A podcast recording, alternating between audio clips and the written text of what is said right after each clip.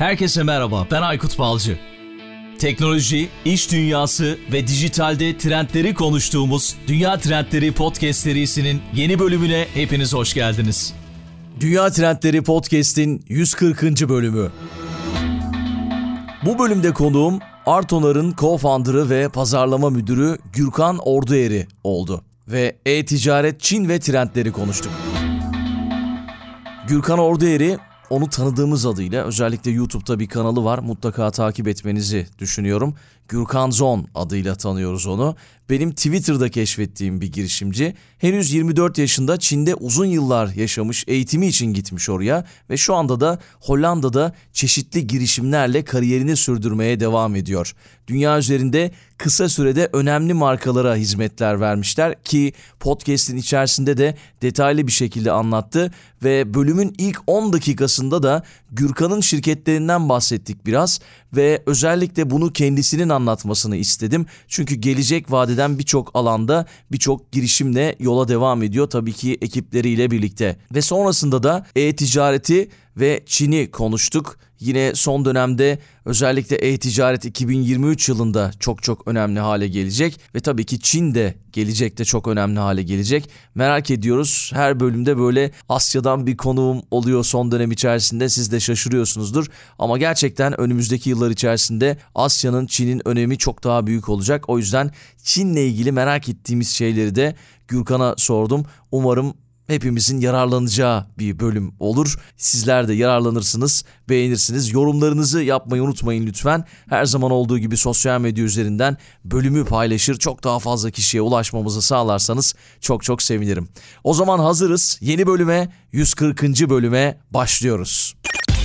Gürkan hoş geldin merhaba. Hoş bulduk çok teşekkür ediyorum podcast'e beni davet ettiğiniz için. Rica ederim senin hızına yetişemiyorum gerçekten. İnanılmaz içerikler de üretiyorsun bu arada YouTube'da, Twitter'da, Instagram'da birçok yerdesin birçok da iş yapıyorsun. Seni tanımayanlar için neler yapıyorsun belki biraz onlardan bahsederek girebiliriz başlayabiliriz diye düşünüyorum.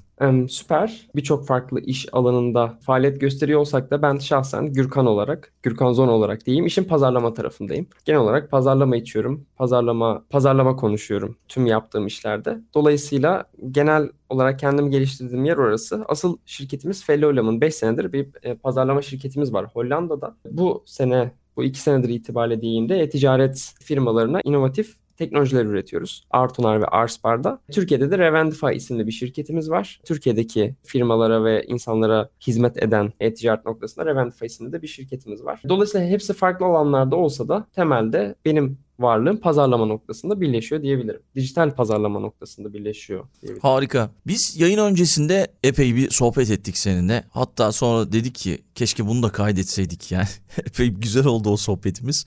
Bu sohbet de çok güzel olacak öyle tahmin ediyorum. Senin ben içeriklerini keşfetmiştim. Özellikle dijital pazarlama alanında. Twitter'da çok güzel içerikler paylaşıyorsun. Ve yani bilgiyi de inanılmaz veriyorsun yani gerçekten. Herkes de yapmaz bunu. O yüzden çok sağ ol. Birçok şey öğrendim senden bu arada.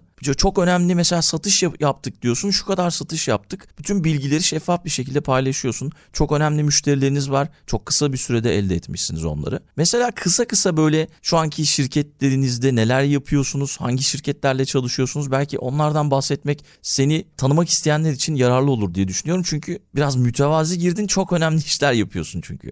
Çok teşekkür ediyorum. Bu arada bu kadar güzel işleri yapıyor olmamızın sebebi de bir sürü kurucu ortağımızın ve çok güzel ekiplerimizin olması. Onun da altını çizmiş olayım. Biz Arspar, şirket şirket çok kısa özetleyeyim. Arspar tarafında şirketlere görsel teknolojiler üretiyoruz. Temelde yaptığımız şey fotoğrafsız ürün görsel çekimi diyebilirim teknolojik olarak. Yani siz e, iPhone'unuzun, Android telefonunuzun kamerasıyla ürünün şöyle üreticiden iki tarafından fotoğraf çekip sistemimize yüklediğiniz zaman biz size tam böyle hem beyaz arka planlı hem konsept e, fotoğraflar üretebilen bir teknolojiye sahibiz Arspar'da ve bu teknolojileri geliştiriyoruz. Arspar hemen Arspar'da şöyle bir şey yapıyorsunuz değil mi? Yanılmıyorum. Yani diyelim ki benim bir mobilya mağazam var. Bir koltuk ürettim. İşte 10 renk aslında o koltuktan ürettim. Onu sergilemek istiyorum. Müşterilerime göstermek istiyorum. Ama ben bir tane yapıyorum. Siz onun 10 rengini fotoğraf halinde sunuyorsunuz öyle mi? Hatta hiçbirini yapmanıza bile Ha, gerek hiçbirini yok. yapmamıza Sadece- da gerek yok. Yok yok. Bize ürün kodlarının renk kodlarını veriyorsunuz. Bir de ürünün şemasını veriyorsunuz bize. Bir de iki yanından üreticiden fotoğrafını çekip gönderiyorsunuz ve biz tamamen geri kalan satışa hazır halde olacak teknolojisini yapıyoruz. Arspar'da ürettiğimiz teknoloji sayesinde. Bunun aynısını sadece mobilyada değil küçük ürünler için de geçerli. Yani telefon satacaksınız ama telefonu diyelim ki işte model tutamadınız,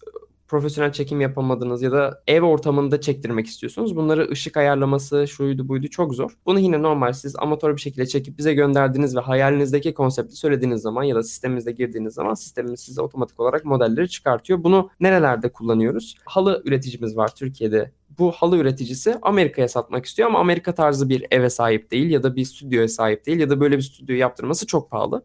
Bize halıyı iki tarafından çekilmiş halde gönderildiği zaman biz Amerika'ya konseptleriyle bu insanlara ulaştırabiliyoruz. Hı hı. E, dolayısıyla aslında temelde herhangi bir sınırı olmayan o yüzden söyledim fotoğrafsız ürün çekimi e, yapıyoruz. Hayal Kafamızda etmeleri- canlandırmak açısından ben böyle Evet. örneklendirmek istedim. Otomobil oluyor mu mesela? Son zamanlarda Oluyor. popüler konusu biliyorsun Türkiye Evet. açısından. oluyor. Yani bizim önünden arkasından üstünden ve altından görebildiğimiz her ürünün e, her türlü formatta görsel çalışmasını yapabiliyoruz. Harika. Burada tabii yani sizin müşterileriniz nasıl bir kazanç elde ediyor diye sorabilir şu anda bizi dinleyen podcast severler. Müthiş bir kazanç oluyor. Çünkü o ürünü üretmemiş oluyorlar. Sanal olarak sergilemiş oluyorlar. Müthiş bir kazanç herhalde. Kesinlikle ve şöyle normal şartlarda stüdyoya göndermek istediklerinde de ürünü stüdyoya göndertmesi, getirtmesi, işçiliği ve editlemesi hem zaman olarak hem parasal olarak zarar yazarken bizim tarafta ürünün üreticisi bunlara göndermeden ya da herhangi bir stüdyoya kargolanma süresi beklenmeden e, fotoğraflayıp gönderdiği zaman biz bunları hazır hale getirebiliyoruz. Dolayısıyla hem zaman hem para hem de kalite noktasında epey bir kazanç sağlıyorlar. Bunu özellikle yani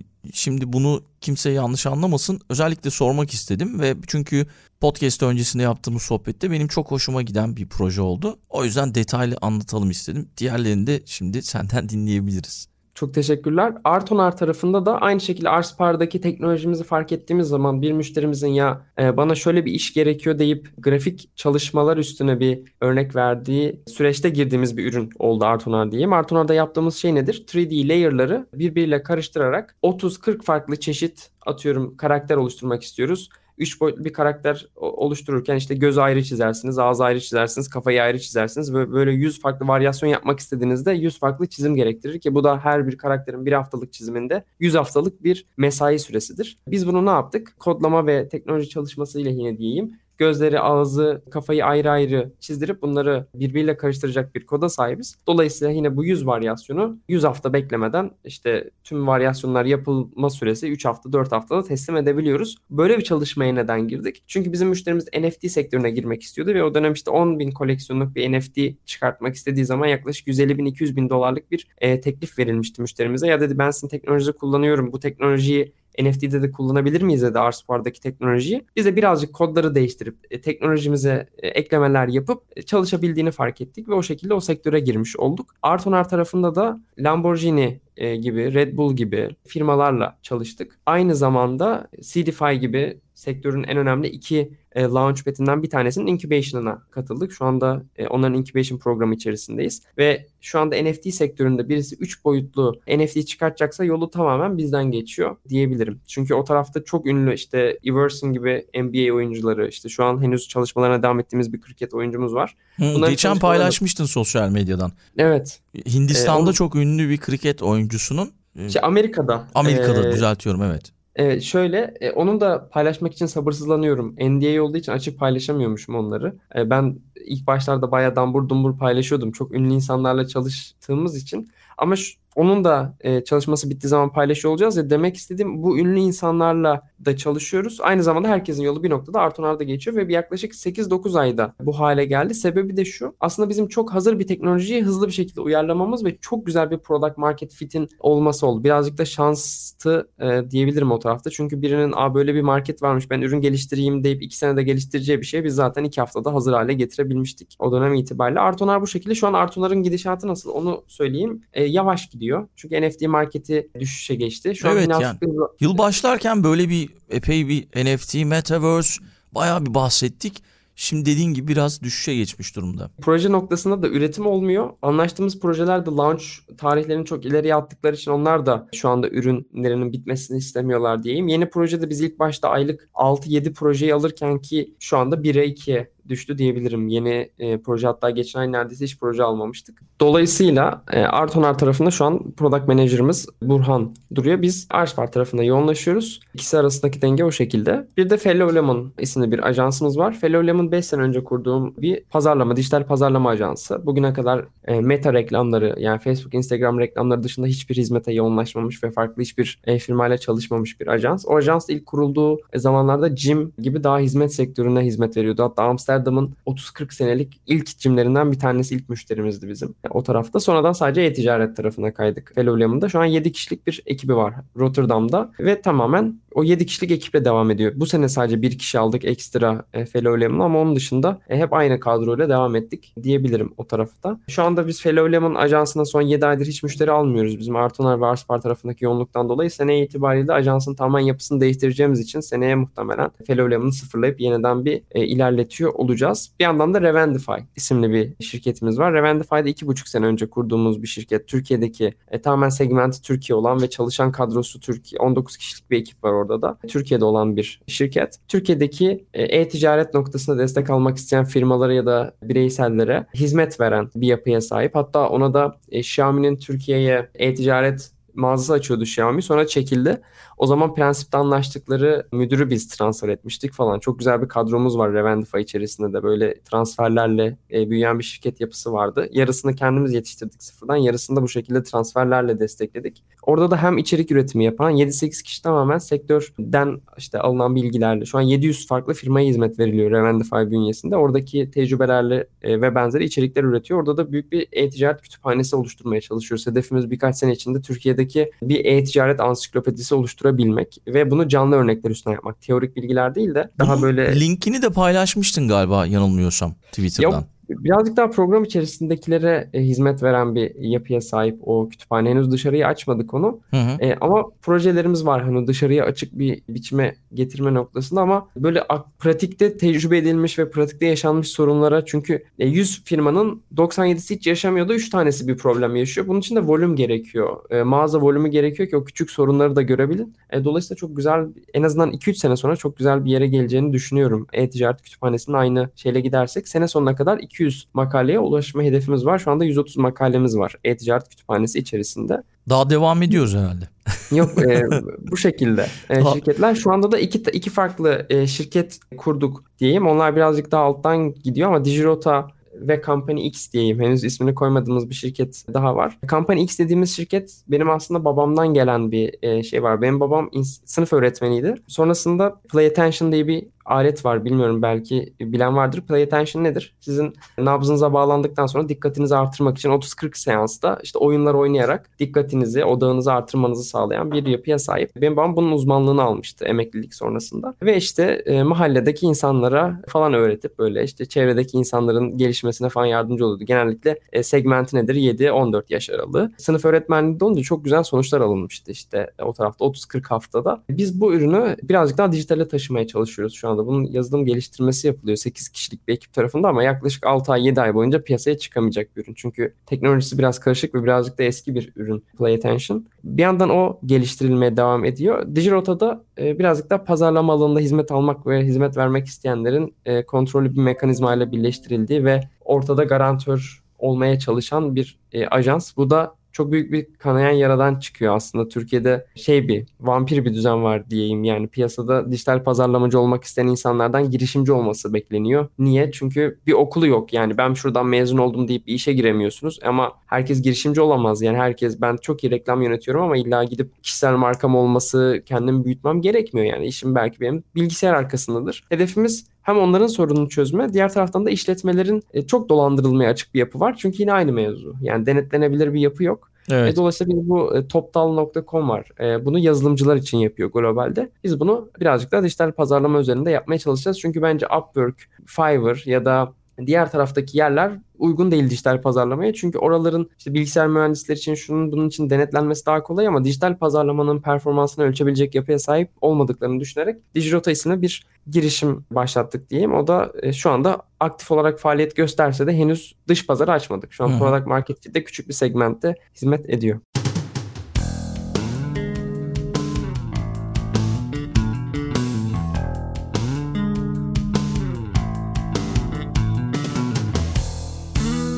Aslında Böyle. girişte ben biraz senden bahsettim çok kısa. Girişte konuklarımı tanıtıyorum. Ben tanıtıyorum genelde. Ama evet. özellikle senin kendini tanıtmanı istedim. Çünkü birçok şapkan var, birçok iş yapıyorsun. Ve 26 yaşındasın. Onu da belirteyim. Sakıncası yok değil mi? Herhalde Yok sorun. ben burada 24'üm. Ee, 24'sün pardon. Evet evet 24 yaşındayım. Yani ee... ben şu an gerçekten şoke olmuş durumdayım ilk duyduğumda. Ben 26 zannediyordum bu arada. 24 yaşında ben neler yapıyordum, ne yapmıştım o zamana kadar hiç şu an tahmin edemiyorum yani. Gürkan gerçekten tebrik ediyorum seni.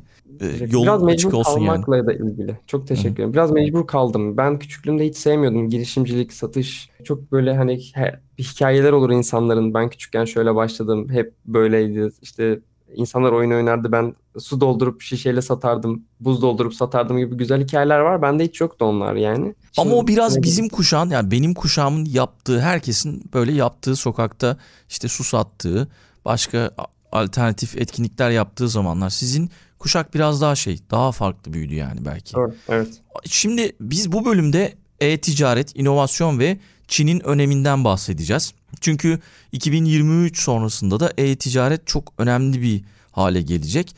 O yüzden de senin de bu konuda çok fazla deneyimin olduğu için pazarlama alanında ve diğer alanlarda bu konuları konuşalım dedik. Ama sen az önce girdin biraz hani nasıl girişimci oldun ve girişimcilere çok güzel içerikler üretiyorsun. Sosyal medyada çok aktifsin. Belki hani o girişimcilik hikayenden de bahsedebilirsin biraz. Sonra da şeyi soracağım sana sıfırdan 300 dolarla e-ticarete başlanır mı? Bu içeriği sen YouTube'da yapmıştın ama bir kez daha bizim için anlat istiyorum.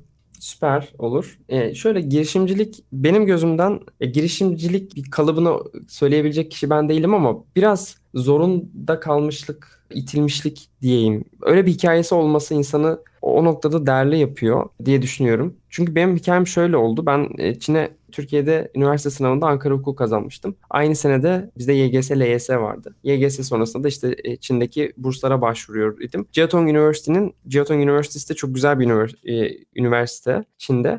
Oradan burs aldım ve dedim bir sene en kötü denerim sonra gelir Ankara Hukuk'a devam ederim. Burada gelecek belli zaten okuyacağım işte avukat olacağım ya da savcı olacağım hakim, hakim olacağım. Yani bir sene böyle bir çılgınlık yapayım dedim ve Çin'e gittim. E, Çin'e gittikten sonra ilk sene Çince'yi öğrendim. Çince'yi öğrendikten sonra okula bölüme girerken bursumu kestiler. Bursumu kesilince devam etmek için okul parasını bulmam gerekiyor. Annem babam Memur. emekli Öğret memur, öğretmendi. Hı. Öyle olunca ben Çin'de bir sene daha e, kalmak zorunda kaldım. İşte çalıştım orada yazın. Türkiye'ye dönemedim. Neyse okula başladım. İlk senem tekrardan bitti. Çok güzel bir şekilde. Çok güzel. Çin'i çok seviyorum bu arada. O, o tarafa da bir ara değinirsek çok sevinirim. Yok değineceğiz zaten. Bir... Evet konuşacağız onu.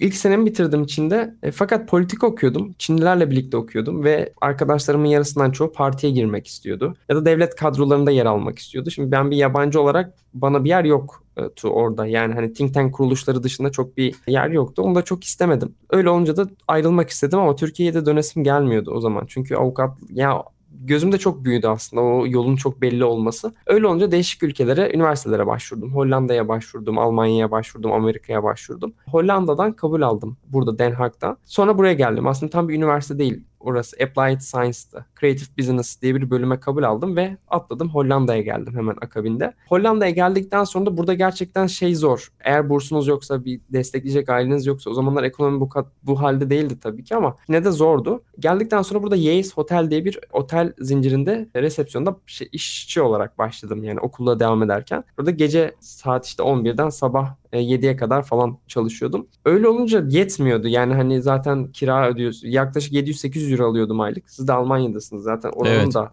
e, şeyi belli. Yani 700-800 euro yaşanabilecek bir para değil. Para değil doğru. Ee, Tek başına e, da olsan yetmez yani. Kesinlikle öyle. Zero hour contract vardı. Aslında o kadar ucuza çalıştırmak yasak ama burada şöyle yapıyorlar öğrencilere. E, sıfır saat çalışma kontratı yapıp sizin saatliğinize göre veriyorlar. Haftada 2-3 gün çalışıyorsunuz ve 700-800 euro gibi bir para yapıyor. Neyse öyle olunca ben ne yapılır ne edilir derken dijital pazarlama alanında işte kendimi geliştirmeye başladım. Bir reklam İman Gadzi sağ olsun beni o sektöre sokmuştur. Kendisi karşıma çıkıp. Sonra işte listeler yapıp sabahtan akşama kadar şey arıyordum.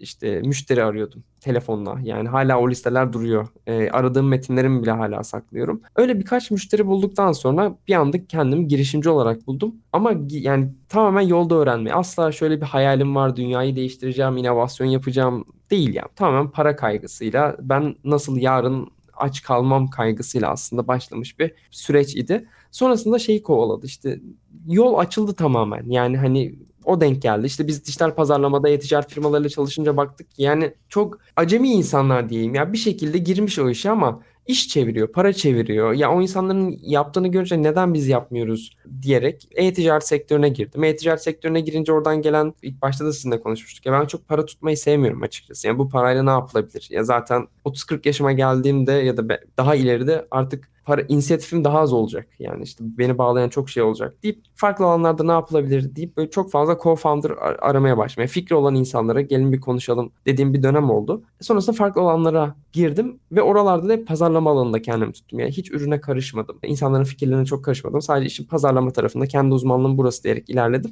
Böyle bir sürecim. Hala girişimci miyimdir? Girişim yani evet ismen öyle adlandırılabilir ama hala inovatif bir şeyler yapalım, uçalım, kaçalım ya da kendimi pazar yani bir e, sektörde bir ürüne ya da hizmete ihtiyaç duyan insanlarla o ürünü ve hizmeti birleştiren kişi olarak görmeyi daha çok uygun buluyorum diyebilirim yani. Kesinlikle harika bir hikaye gerçekten ve yani yolda öğrenmişsin birçok şeyi ve ama bu biraz tabii içinde de varmış demek ki senin. Tamamen böyle zorunluluktan olmamış bence ve evet. şans da önemli herhalde şans da yaver gitmiş. Hepsi bir arada olunca her şey güzel daha yolunda çok başındasın. İlerleyen yıllarda bu heyecanla ilerlemeye devam edersen daha neler olur tahmin bile edemiyorum şu anda. Belki bir 10 sene sonra eğer bu podcast devam ederse farklı şekilde sana ulaşabilirsek tabii bir podcast yaparız diye düşünüyorum. Peki bu YouTube'da yaptığın içeriklerde sıfırdan 300 dolarla e-ticarete başlanır mı diye bir başlık açmışsın. Tabi orada uzun bir şekilde anlatıyorsun onu ama onun da linkini paylaşırız bu arada podcast'ın açıklama kısmında. Kısaca böyle bize anlatabilir misin? Böyle bir şey gerçekleşebiliyor mu? Olabiliyor mu? Mevzu aslında şu. Ne yaparsanız yapın, hizmet, ürün, ne satarsanız satın. Günümüz dünyasında, dijital dünyada dört farklı element var. E, trafik, aktivasyon, satış ve teslimat. Bu dört elementin özelinde değerlendirmek gerekiyor ve genel olarak sermayemizin yüzde kaçı bunlara gidiyor bunlara bakmak lazım. Genel olarak insanların kaybettiği şey ya teslimat kısmına çok fazla para harcıyorlar ya da trafik kısmına çok fazla para harcıyorlar ve nereye harcayacağınızı bilmediğinizde ve bir know-how olmadığında 100 bin dolar da yetmeyebilir. Dolayısıyla 300 dolar ile başarılı olmak istiyorsanız ki bu arada 300 dolar gerçekten çok düşük bir para. Mümkün olsa da yine de daha fazlası varsa mümkünse daha fazlasıyla girin. Fakat 300 dolarla başarılı olmak istiyorsanız bu dengeleri bu dördünü çok iyi içmek gerekiyor. Yani bir know-how'sız kesinlikle 300 dolarla başarılı olunmaz. Know-how olsa da az sonra söyleyeceklerim çok önemli. İlki trafik mevzusu. Bizim 300 dolarla başarılı olabilmemiz için trafiği ücretsiz hale getirebilmemiz lazım. Yani bizim potansiyel müşterilerimizin önüne ücretsiz çıkabileceğimiz kanalları iyi kullanmamız gerekiyor. Şimdi Twitter. Hizmet satıyor olabilirsiniz. Benim Twitter'da ki son bir buçuk aydır içerik üretiyorum. Bir buçuk ayda 45 günde ulaştığım insan sayısı 6 milyon. Erişim. 6 milyondan 700 binde profil ziyareti var. Ve sıfırdan yani hesabım o zamanlar 700-800 kişi takip ediyordu. Ve tamamen bir hizmetim olsa yani Türkiye'ye sunduğum şu anda bir hizmet yok ama umarım olacak bu Arto Arspar'la birlikte. Fakat olsa ben parayı kırmıştım ve 300 dolara bile ihtiyacım yok. Sıfır. Yani trafiğe hiç para harcamadan müşteri kısmını halledebiliyorsunuz. O örnekte de verdiğimiz şey ürün kısmında TikTok'tu. TikTok'ta da aynı şekilde erişimler patlıyor. Aynı Twitter gibi. Twitter örneğini şundan dolayı verdim. Aslında 300 dolar e-ticaret dediğimiz şey ürün, fiziksel ürün satmaktan da ibaret değil. Çevrenizi satabilirsiniz, know-how'ınızı satabilirsiniz, hizmetinizi satabilirsiniz, fiziksel bir ürün satabilirsiniz. Bu bizi şuraya getiriyor. Teslimat kısmına. Şimdi ürün kısmında insanların düşündüğü şey şu. Ya ben şöyle 200-300 ürün alayım, bir depoya çekeyim ve buna bir sermaye ayırayım diye düşünüyor. Aslında yapılan en büyük hata. Aynı hatayı biz startuplarda da görüyoruz. Yatırım aldıktan sonra piyasayı bu old school bir şey artık yani. Bu eski sistem. Şey. Yani Evet ama hala insanların %90'ın 95'inin düştüğü bir hata. Çünkü öncelikle benim ürünümün hazır olması gerekiyor. Aslında şu an girişimcilikte de ilk girildiğinde bizim Arspar'da da yaptığımız şey o ürün hazır olmadan çıkması lazım. Özellikle ana özelliği neyse bunu verebilecek ama diğer tarafları yolda gelişecek şekilde piyasaya sunulması lazım. MVP dediğimiz şey buradan geliyor. Bu 300 dolarla da ürün kısmını biz nasıl çözmek istiyoruz? Genellikle zaten tedarikçi olan ve ürünü perakende olarak gönderebilecek. Evet daha pahalı olacak. Yani 20 dolarlık 10 dolarlık üretim maliyeti var size 30'a gelecek o biraz daha pahalı olacak. Fakat en azından siz o ürünün bir alıcısı var mı bunu görüyor olacaksınız. Dolayısıyla tedarik noktasında da biz para harcamak istemiyoruz. İşte genel olarak Çin'le çalışıyorum. Çin'den kargo süresi uzun oluyor diye CJ Dropshipping gibi bir şirketle ortaklığımız var. CJ Dropshipping herkese açık bir şirket ve ne yapıyor? Onlar da birazcık daha fazla para alıyor sizden ve uçakla gönderiyor. Dolayısıyla 30 günde gidecek şeyi 10-12 günde gönderiyor. Tedarik kısmını da çözdük hiç para harcamadan. Çünkü sipariş geldiği zaman ürünü gönderebileceğim bir yer var. E trafiği satış yapacağım insanları da ben sisteme çekebiliyorum. Dolayısıyla hala 300 dolarıma dokunmadım. Ve ana iki problemi çözdüm. Aslında insanların yüz binlerce dolar harcayıp çözmeye çalıştığı yeri ben ücretsiz olarak çözdüm. Evet. Tabii ki burada da şöyle bir şey yok. 300 dolarla zaten hedefimiz 100 bin dolar kazanmak değil. Hedefimiz o sermayeyi 300 dolara 1000 dolar yapmak. 1000 dolar dediğimiz şey de 15-20 ürün satışı. Yani aslında çok küçük hedeflerden bahsediyoruz. Bir esnafa sorduğunuz zaman ya çok başarısız bir gün geçti dediğiniz gün sizin için bir dönüm noktası olabilir 300 dolarla başlıyorsanız. Çünkü bugün aylık 3000 dolar satış yapan bir insan günde 3 ürün satıyor. Şimdi 3 ürün satan bir esnafa biz başarılı diyemeyiz ama 3000 dolar sıfırdan bir e-ticarete başlayan birisi için çok hayal bir sayı olabilir. Dolayısıyla hedefimiz zaten 300 dolarla bunu başarmak. Şu var. 300 Türkiye için yanında... iyi ama 3000 dolar. Ama tabii hepsi ona çok... kalmıyor değil mi? tabii. Yani aslında 3000 dolar hep yani hepsi 1000 doları 1200 doları falan kalıyor olur. Trafik sorununu çözerse de 1500 ila 2000 doları kalır. Fakat bu bile çok büyük bir sayı. Yani 300 dolar bile e, aylık 500 dolar bile kazanılsa bu da güzel. Niye? Çünkü yeni başlıyorsunuz. Bebek adımları. Yani bu ay 500, diğer ay 700, sonraki ay 1200 ivmeli bir şekilde gitmesi lazım. Burada 300 doları harcayacağımız yer yarısı legal şeyler. Yani ondan asla kaçamayız. Dolayısıyla 150 doları bir kenara ayırmak lazım. Şirket kurulumu, resmi işlemlerimiz ve benzeri vergi. için 150 vergi kesinlikle ayrılması lazım. Aynı zamanda bir platformda satış yapmamız gerekiyor. Bu platformun alacağı bir fee var. Şu an Shopify'in 3 ay boyunca birer dolar kampanyası var. Her ay 1 dolar vererek kullanabildiğiniz bir e-ticaret altyapısı sunuyor size. 1 dolar buraya verdiğiniz zaman 3 dolar buraya vermeniz gerekiyor. Ben o video çekerken e, bu kampanya yoktu diyeyim yani 29 dolar olarak söylemiştim ama 29 dolar bir ay vereceğinizde 3 dolara 3 ay boyunca kullanabiliyorsunuz. Bunu da verdik kenara. Şimdi artık geri kalan tüm paramız ürünün tedariğine gidebiliyor. Niye? Çünkü sipariş geldiği zaman birinin o parayı verip asla kredi kartıyla girilmesini tavsiye etmiyorum. Çünkü çıkan sorumluluklar bazen çok daha kötü dönebiliyor. Cebimizdeki para kadar girilmesi bence daha mantıklı. O e, geri kalan 150 dolarımızda da 10 ürün... Olmayan bir parayı harcamayalım yani.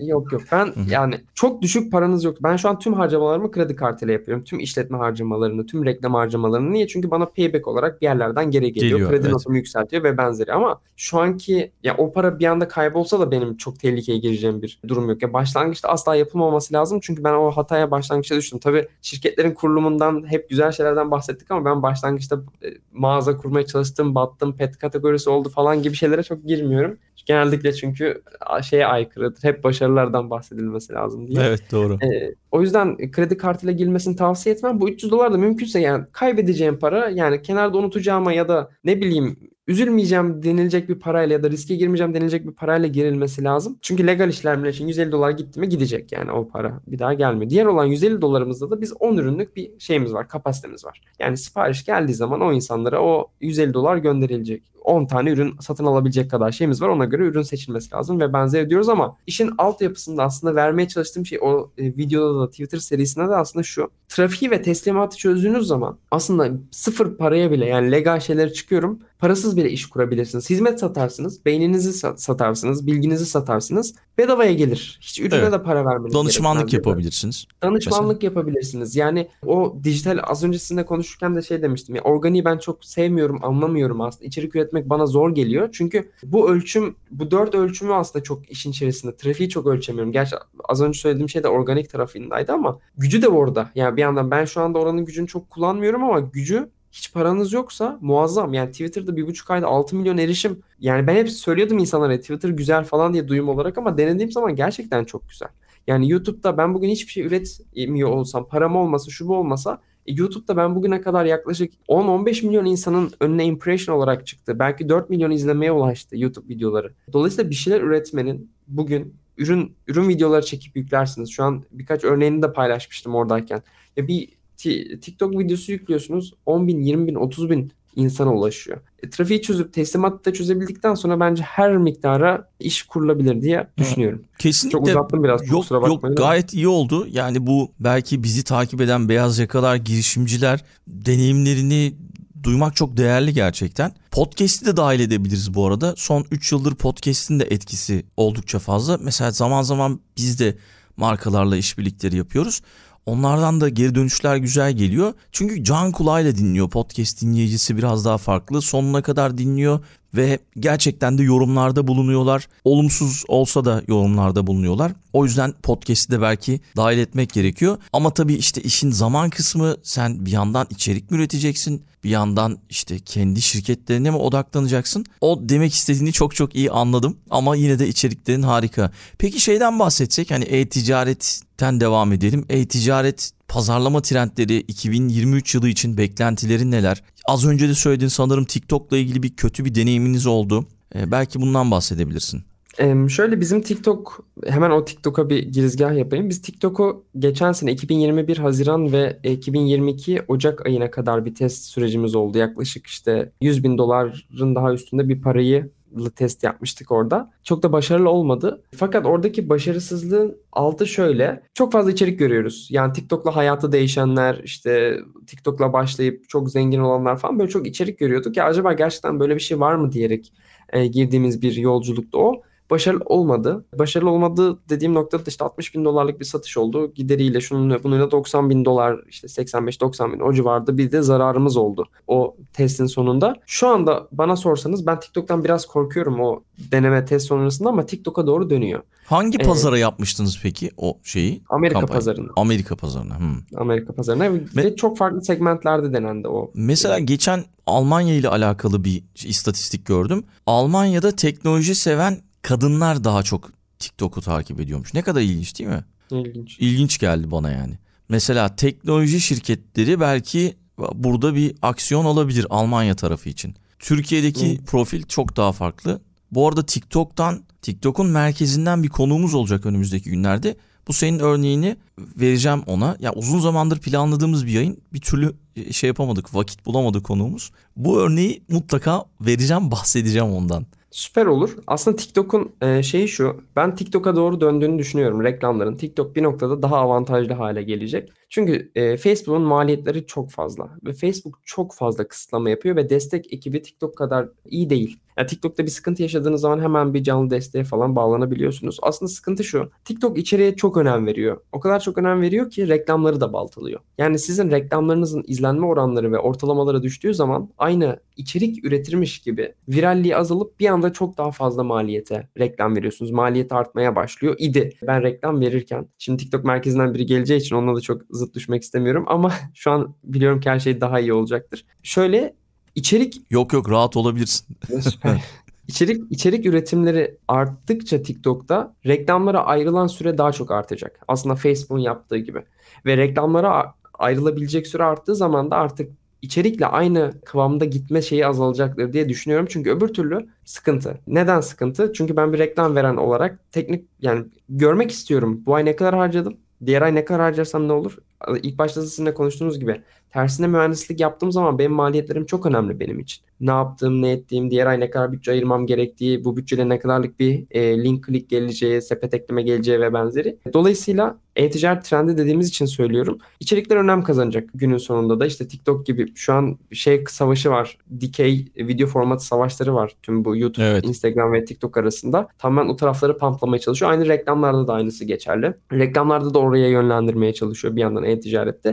Ve artık e-ticaret reklam tarafına bakıyorum ben trendler kısmında genellikle işin o tarafındayım. E, bir noktada reklamlar artık para kazanma amacı olmaktan çıkıp sizi müşteriyle birleştiren bir yere doğru gelecek. Yani ne demek istiyorum? Bir noktada artık ben 40 dolarlık bir ürün satıyorsam hedefim satın alan insandan para kazanmak olmayacak. O insanı markamın sistemi içerisine dahil edip ikinci, üçüncü ürünü satmaya çalışıyor olacağım. Bu ne demek? Yeni çıkmaya çalışan firmalar gittikçe giriş bandı artacak. Yani e, biz şu an 300 dolarla nasıl başlanır şeyi söyledik ama reklam verecek olarak konuşsaydık aslında çok farklı bir senaryodan konuşurduk. Çünkü reklam maliyetleri gittikçe artıyor. E, dolayısıyla artık cebinizde bir yüklü bir paranız yoksa ve o, en azından ilk müşterileri döndürecek kadar bir paranız yoksa e-ticarete girmek bir noktada gittikçe zorlaşacak ve bu band gittikçe artıyor. Yani bundan 4-5 sene önce 19 dolarlık bir ürünü satıp para kazanabilirken şu an 19-20 dolarlık bir ürünle para kazanmanıza imkan yok. Arka plan sistemleriniz yoksa. Bir noktada ben reklamcılığı ve e-ticaret dünyasını öyle görüyorum. Bu da nereye geliyor? Düzgün bir follow-up sistemi olmayan, email marketing sistemi olmayan yani 360 derece çalışmayan firmalar bir bir pazardaki hakimiyetlerini kaybediyor olacaklar. Bu noktada da bence uzman e, yetiştirilmesi çok önemli. Ben hala dünyada çok büyük bir eksiklik olduğunu düşünüyorum. Çünkü bu kadar dinamik olan bir dünyaya insan yetiştiren böyle çok güzel bir kuruluş kuru yok yani. E, Hollanda'da da ben creative business demiştim okudum diye. Orada da Facebook, Instagram güya öğretilecek. Yani bazen çünkü söylüyorlar ben böyle söyleyince ya okullar var, öğretiliyor, programlar var diye. Ben orada Hollanda'da gittim. Yok yani hala şema nasıl kurulur, işte grafik nereye ne koyalım e, diye öğretiliyor. Yani bir grafiği bir haftada çıkartmaya çalışıyorlar. Halbuki bir test için 100 farklı grafiğe ihtiyacınız var Facebook'ta. Aslında geçerliliği yok o yüzden söylüyorum.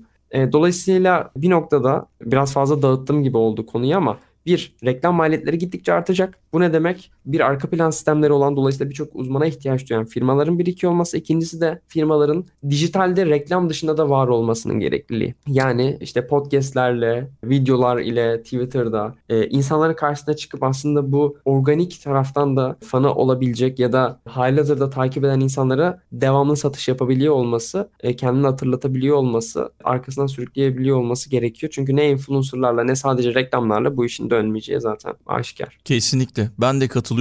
Yani influencer olayı da aslında bir soru işareti. O da tartışılır biraz. Ne kadar etkisi var, ne kadar etkisi yok.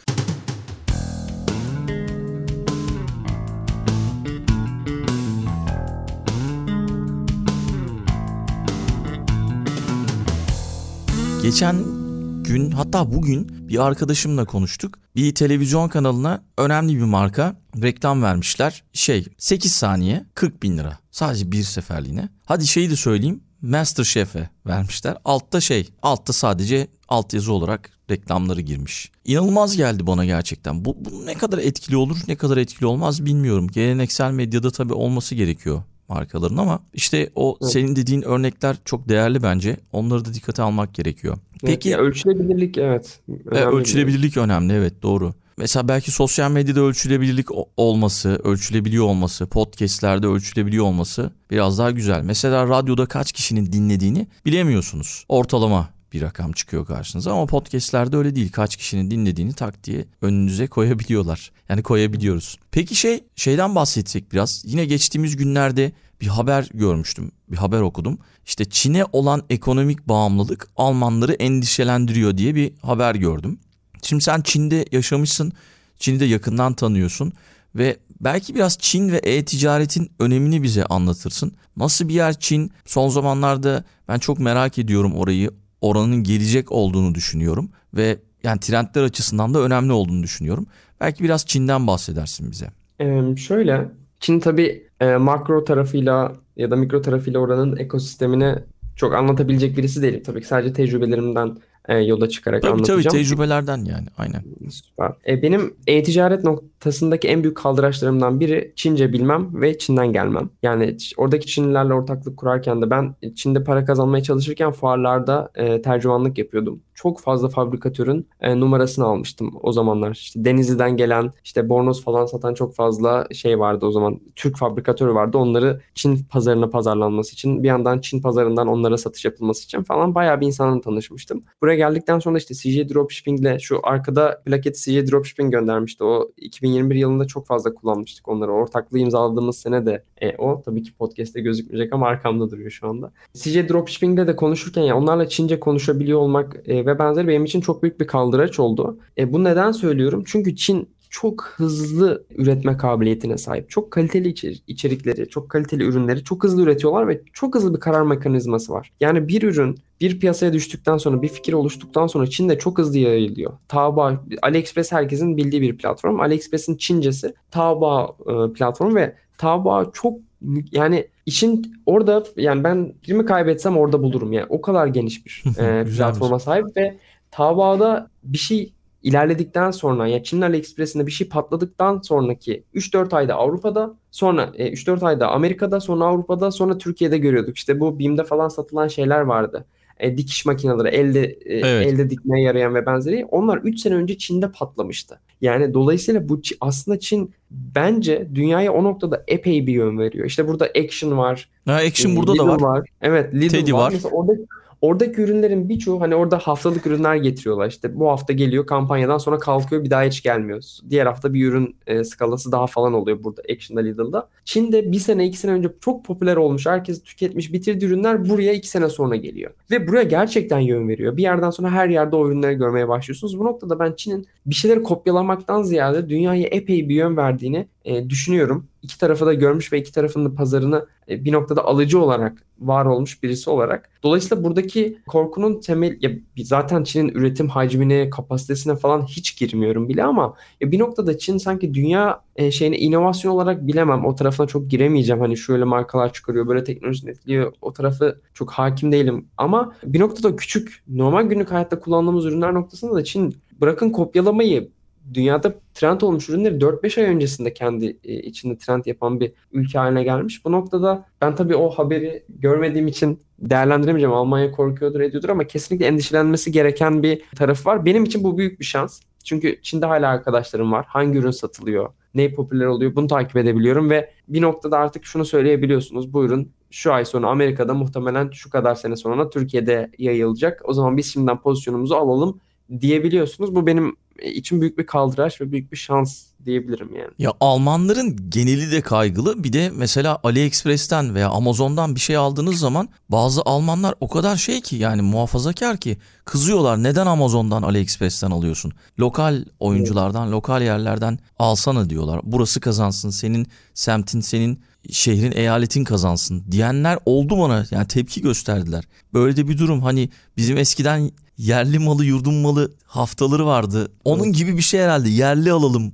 mantığı bazı Almanlarda var. Para Hollanda'da burada da kalsın. o. Yani para burada Hollanda. kalsın gitmesin başka bir yere mantığı var. Aslında belki doğru olan da o ama yani Çin'le nasıl baş edeceksin ki? Baş edemezsin yani. Doğru. Aslında Çin dediğimiz zaman işin içerisine tabii siyasi şey de giriyor, atmosferi de giriyor. Xi Jinping bizim üniversiteli bayağı yakındı onun şeyi. Ben gittiğim sene, bir sene önce mi iki sene önce mi Şanghay'ın belediye başkanını astırmışlardı onlar. Eyalet, çok büyük bir eyaletin şeyi, e, rüşvet alıyor diye. Ve şey yani hayatını bir dönemini rüşvetle savaşa adamış bir kişi Xi Jinping. Onun şeyiyle liyakate önem vermesiyle diyeyim bir dönem çok fazla girişimci, fabrikatör şu bu çıktı. Tabii sonradan birazcık daha politikaları değişti. Özellikle geçtiğimiz e, kongrede tüm muhalifleri falan çıkartıp tek parti olarak devam etme kararı aldılar şeyde ama onun da aslında siyasi olarak atmosferi de çok ilginç aslında Çin'in. Çünkü Çinliler siyasetten çok korkan insanlar. Bu da hayatlarına yansıyor, girişimciliğine yansıyor, özgür düşünmesine, özgür düşünmede yeni fikirler ortaya atmasına yansıyor. Bunu ben epey bir rahatladığını düşünüyorum. E, düşünüyordum yani. Tabii ki önümüzdeki günlerde bakalım şu anki siyasi atmosfer nasıl etkileyecek o tarafı ama bu şekilde. Tabii sen bir de siyasi tarafı da takip ediyorsun. O da Evet. önemli. Orayı yakından takip etmen gerekiyor. Çünkü o da etkiliyor ticareti. Onu da takip etmek gerekiyor. Peki şey şu Covid dönemi aklıma geldi. O dönemde sen mesela öngördün mü bu işin dünyaya yayılacağını? Yok hayır. Ama ben Covid Covid mevzusunda tamamen önlemlerine de şeyine de karşıydım. Yani Amerika'daki yani ne- neden karşıydım? Çünkü ekonomiyi çok etkiliyordu. Ki Covid'deki kapanma benim işlerimi yüzde bin ölçeğinde belki genişletmiştir. Çünkü e-ticaret çok genişledi. Dijital pazarlamanın önemi çok kazandı. İnsanlar remote çalışmaya başladı. Birçok şeyine devlet yardımcı oldu. İşletmelere devlet yardımcı oldu. Devlet e, şey işletmeler bu paraları çok havur parmağı savurdu e, ajanslara ve benzeri. Beni, beni bayağı bir noktada genişletti. Ben pandemi kesinlikle ön göremedim. Fakat pandeminin oluşturduğu ya da bence devletlerin aldığı yanlış kararların bugünlere getireceği çok şeydi diyeyim. Yani İman Gazi bu, bu konularda epey bir tartıştığımız insanlar İman Gazi ile falan işte podcastler vardı iki sene öncesinden. Yapılmaması denilen ki hepimizin işlerini aslında bir noktada ölçekleyen bir şey oldu pandemi. Maalesef bize yaradı diyeceğim. O zamanlardan çok iyi pozisyon almış şirketlere, ajanslara, firmalara olumlu olarak etki etti bu dönem. Fakat insanlığı e, çok kötü etkilediğini düşünüyorum bu kapanmaların ve benzeri özellikle. Şu anda Hollanda'da da işte artık herkese yayalım bir daha kapanılmasın. Kapanılmaması için nasıl herkese yayarız da zaten kapatınca yine hastaneler yoğunlaşıyor. Aslında çok kendiyle çelişen kararlardı ama Evet. işte dünyada hazırlıklı değildi bir noktada yani. Bir de mesela şimdi şey çıktı biliyorsun. teknoloji şirketlerinde büyük işten çıkartmalar başladı. Yani bunda da Covid'in etkisi var tabii ki yani.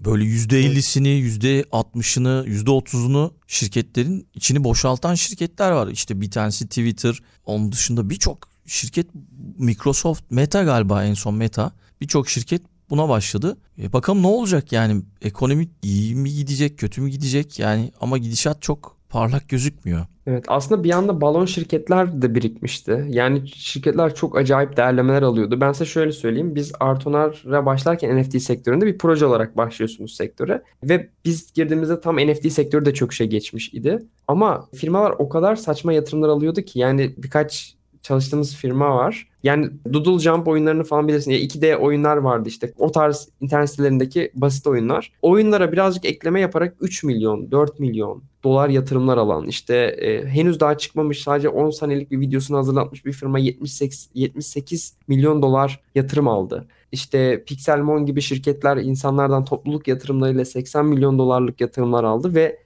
içi tamamen boş ve bu para bir yerden bir yere akıyor günün sonunda. İşte yatırımcılar şirketler özellikle teknoloji şirketlerine B2B, Klarna gibi şirketler, Stripe gibi şirketler çok overdose diyeceğim artık yatırım aldılar ve bu da çok içi boş bir büyümeye sebep oldu. Mesela şu an Meta'nın 87 bin çalışanı var ve çal- gerekli çalışan sayısının çok üstünde olarak raporları geçiyor. Bu görüldüğü zaman reklam gelirleriniz de azaldığında otomatik olarak bir borsa çöküşü, borsa çöküşü de işten çıkartmalarla sonuçlanıyor. Ben pandemi döneminin sonrasının aslında ya pandeminin geçmesi en büyük sıkıntı olarak görüyorum. Ya bir, bir uyanış oldu ve şu an artık yatırımcı yatırım yapmıyor. Birçok görüştüğümüz VC vardı bizim e, Artunar tarafında. Birçoğu artık yatırımlarını iki seneliğine dondurmuş durumda ve benzeri. Bu para akışının kesilme de, kesilmesi de aslında bir noktada şirketlerin alternatif çözümler bulmaya çalışmasına bu da şöyle bir fırsatı getirecek. Şirketlerde genellikle büyüme dönemlerinde daha CMO tarzı diyeceğimiz marketing officer'lar şirketin başına geçirilirken şey dönemlerinde bu resesyon dönemlerinde daha HR departmanındaki insanlar yönetime geliyor ve genel olarak bu insanlar geldiğinde yaptığı iki şey var. Bir, marketing bütçelerini azaltması, ikincisi de işten çıkartmalar. Marketing bütçelerini Onu biliyor çünkü.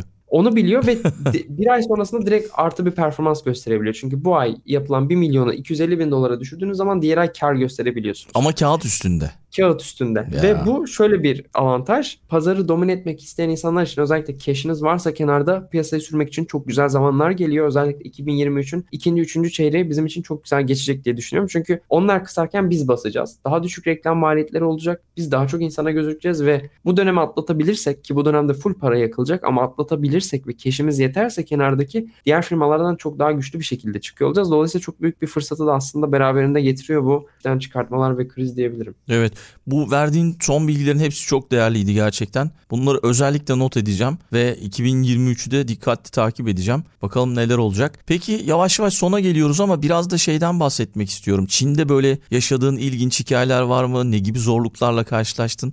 Biraz anlatır mısın bize? Şöyle aslında ben e, ilginç hikayeden ziyade çok benim içimi ısıtan bir hikaye e, anlatayım. Ben Çinlilere karşı bir şey duruşumuz vardır Tür- Türkiye'deki insanlar olarak e, diyeyim. Yani Çin Çinli deyince bir uzak duruyoruz. Çünkü orada yaşanan Uygur mevzuları ve benzeri var. E, E, yıllarca bir de savaşmışız ya. Yıllarca savaşmışız bir noktada evet. Şöyle bir olay başıma geldi. Ben orada ilk sene e, Türkiye'ye dönemediğim için ikinci sene yani iki, neredeyse bir senedir işte ailemi görmemişim ve benzeri. Neyse ben e, bir şeye gideceğim. Bir yere gitmek istiyordum Çin'de. Adresi bulamadım ve benzeri. Yoldan geçen bir adama sordum ben bu adrese gideceğim diye. Aa dedi sen neredesin, ne yapıyorsun, kimsin, necisin falan. Gel ben seni götüreyim dedi. Adam güvenlik görevlisi gibi bir şey orada Çinli. Beni aldı işte götürdü bulamadık birlikte de bulamadık falan. İşte konuşurken nerede oturuyorsun? Minhang diye bir yer var. E, Şanghay'ın uzak bir köşesinde bizim üniversitenin olduğu yer. Aa ben de oturuyorum çok iyi falan filan dedik. Telefonlarımızı aldık verdik birbirimize. Sonra Minhan'a gidince o yaşadığımız yere buluşmak istedi. İşte buluştu. Beni ailesiyle tanıştırdı. Yemeğe götürdü. Ondan sonra yedirdi. Şey yaptı. Dedik işte ailen nerede ne yapıyor dedim böyle böyle işte durum. Aa dedi ben senin okuluna gideyim. Benim okuluma velim olarak gitti. Beni babam olarak işte dedi ki ben işte kayıtlı velisi olarak yazdır bir sıkıntısı olduğu zaman bana gelecek. Sonuçları bana gelecek. e, sınav sonuçları falan. Okulumu ziyaret etmeye başladı falan. Böyle e, bu kardeş aile bir anda o vazifeyi üstlendiler ve işte beni o zaman yemek yiyeceksin ne yapacağız işte aa helal e, lokantasına götürelim seni çünkü sen Türkiye'den gelmişsin. Helal lokantası buluyorlar. Hiçbiri yiyemiyor ben yiyorum orada çünkü onlar sevmiyor çok fazla. O tarz onların yiyecekleri yemekler de çok oradaki Uygur restoranında yok falan böyle şeydi. Hiç tanımadığı insan insanına bu çok güzel gelmişti yani bana o zaman için. E, çok etkilenmiştim ve genel olarak Çin insanı çok benziyor Türk insana. Çok sıcaklar. Hani bizde de öyle misafir gelince yani fark evet. etmez yani. Yedirir, içirir, oturursunuz. Aynı. Çin politikası maalesef çok kötü. Onlar da sevmez zaten. Çin konuşulmaz, edilmez. Çok bir Çinliyle 2-3 sene tanışmadan Çin politikası hakkındaki yorumunu alamazsınız bile. Dolayısıyla Çin'de genel olarak yaşadığım şeyler e, sıcak şeylerdi. Ya ben Çinliler de çok seviyorum. Çinceyi de çok seviyorum. Ve genel olarak o yüzden Çinli insanlarla iş yapmak genellikle korkutur insanları. Ya dolandırılacağız mı, şu olacağız mı, bu olacağız mı diye. Tersten baksak yani Türkiye'nin de öyle bir algısı var aslında. Evet. Ya maalesef, maalesef yani. Doğru. Burada öyle. Hele Avrupa'da maalesef Türkler çok şey gözüküyor. Yani e, belki ırkçılık kelimesi Amerika'daki gibi bir ırkçılık yok kesinlikle. Burada yasalarla korunuyor ama e, bir antipatikliği var. Türkler e, Türk'üm dediğiniz zaman bir insanlar hmm, yani e, günün sonunda ya da hissediyorsunuz onu. Bir evet. noktada aynı. Ya Gürkan aslında şöyle Alman, Çin, Japon, Amerikalı, Yunan veya Türk iyi insan her yerde iyi insan ki sen evet. şanslıymışsın. iyi insanlarla karşılaşmışsın. Benim evet. günün sonunda hep söylediğim söz şu. Her zaman iyi insanlarla karşılaşalım. Yani ki evet. o iyi insanlarla karşılaşırsak güzel şeyler oluyor gerçekten.